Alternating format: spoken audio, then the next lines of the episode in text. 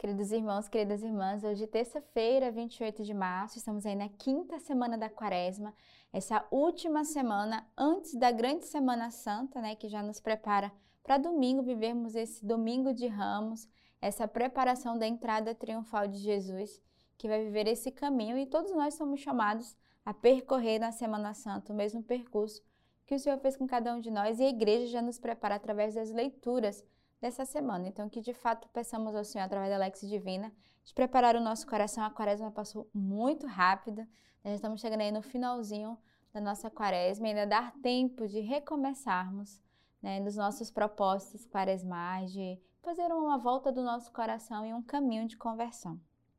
A primeira leitura de hoje é do livro dos Números. Os filhos de Israel partiram da montanha de Or pelo caminho do mar de Suf para contornarem a terra de Edom. No caminho, o povo perdeu a paciência. Falou contra Deus e contra Moisés: Por que nos fizeste subir do Egito para morrermos neste deserto? Pois não há nem pão nem água. Estamos enfastiados deste alimento de penúria. Então o Senhor enviou contra o povo serpentes abrasadoras, cuja mordedura fez perecer muita gente em Israel. Veio o povo dizer a Moisés: Pecamos ao falarmos contra o Senhor e contra ti. Intercede junto do Senhor para que afaste de nós estas serpentes. Moisés intercedeu pelo povo, e o Senhor respondeu-lhe: Fazem uma serpente abrasadora e colocam em uma haste. Todo aquele que for mordido e a contemplar viverá. Moisés, portanto, fez uma serpente de bronze e a colocou em uma haste. Se alguém era mordido por uma serpente, contemplava a serpente de bronze e vivia. Então, nessa primeira leitura, a gente vê dois movimentos. Né? Ao longo desse dia, eu tenho falado muito essa palavra, né? O movimento que a, as leituras têm nos proporcionado. Primeiro, a gente percebe a murmuração do povo. Então, o povo que murmura vive na penúria. Até rimou, né, a frase. A gente percebe que o povo aqui ele vai murmurar contra Deus e contra Moisés, e aí o Senhor vai fazer com que de fato eles pereçam. E a murmuração, ela, ela extermina. A murmuração, ela é, fere o coração de Deus e ela quebra a nossa relação e a nossa união. E Deus aqui vai atender a murmuração do povo enviando serpente. É, o Senhor escuta a nossa murmuração e ele diz: é isso que vocês querem, então.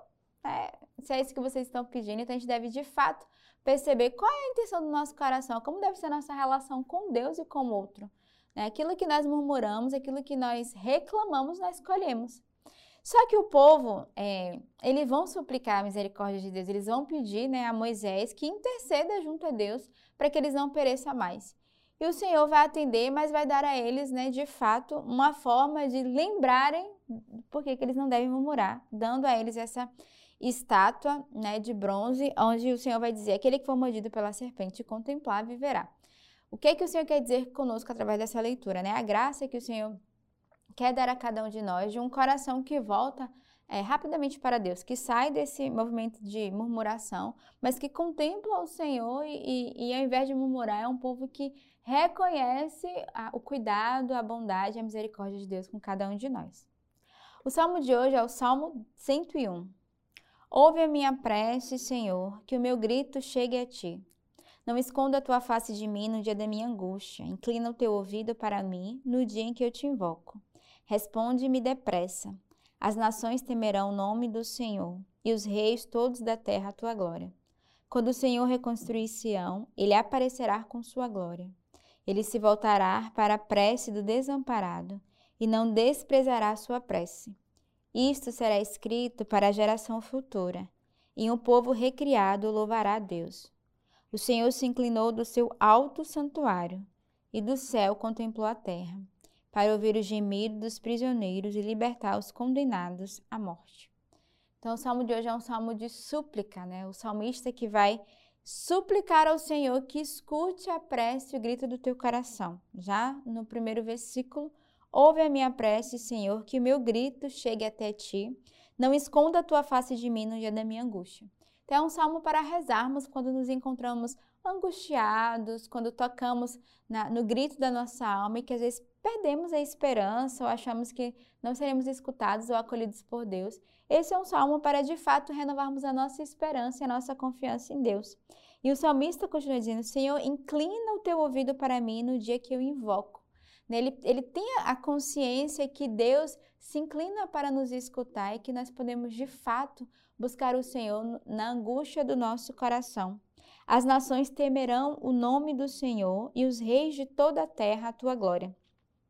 Ele não desprezará a sua prece, ou seja, o Senhor não, despre, não despreza a nossa oração, o nosso grito. Então, renovemos hoje a nossa confiança em Deus, na certeza dessa escuta do nosso coração, da nossa alma, do grito que habita dentro de nós, onde o Senhor mesmo já conhece aquilo que há de mais profundo no interior da nossa alma. Então, renova sua confiança, mas também renova esse diálogo com Deus, de buscá-lo bem mais, né? Nesse desejo de saber que és escutado por aquele que conhece o íntimo do nosso coração. O evangelho de hoje é o evangelho de São João. Jesus disse aos fariseus: Eu vou e vós me procurareis e morrereis em vosso pecado. Para onde eu vou, vós não podeis vir. Diziam então os judeus: Por acaso irá ele matar-se? Pois diz: Para onde eu vou, vós não podeis vir? Ele, porém, lhe dizia: Vós sois daqui de baixo, eu sou do alto. Vós sois deste mundo, eu não sou deste mundo. Disse-vos que morrerei em vossos pecados, porque se não credes que eu sou, morrerei em vossos pecados. Dizia-lhe então: Quem és tu? Jesus lhe disse: O que vos digo desde o começo. Tenho muito que falar e julgar sobre vós. Mas aquele que me enviou é verdadeiro e digno, e digo ao mundo tudo o que dele ouvi. Eles não compreenderam que eles lhe falava do Pai. Disse-lhe então Jesus: Quando tiverdes elevado o Filho do Homem, então sabereis que eu sou e que nada faço por mim mesmo mas falo como me ensinou o Pai. E quem me enviou estar comigo não me deixou sozinho, porque faço sempre o que lhe agrada. Tendo ele assim falado, muitos creram nele. Nós vemos nesse evangelho que o Senhor já preparava o coração do povo, o coração dos discípulos, já para essa passagem. Né? Ele já diz ali, já preparando o povo, que de fato ele estava ali para fazer a vontade do Pai, não era a vontade dele, que já era uma prefiguração do que ele iria viver nesse caminho do Calvário, nessa passagem de morte e ressurreição.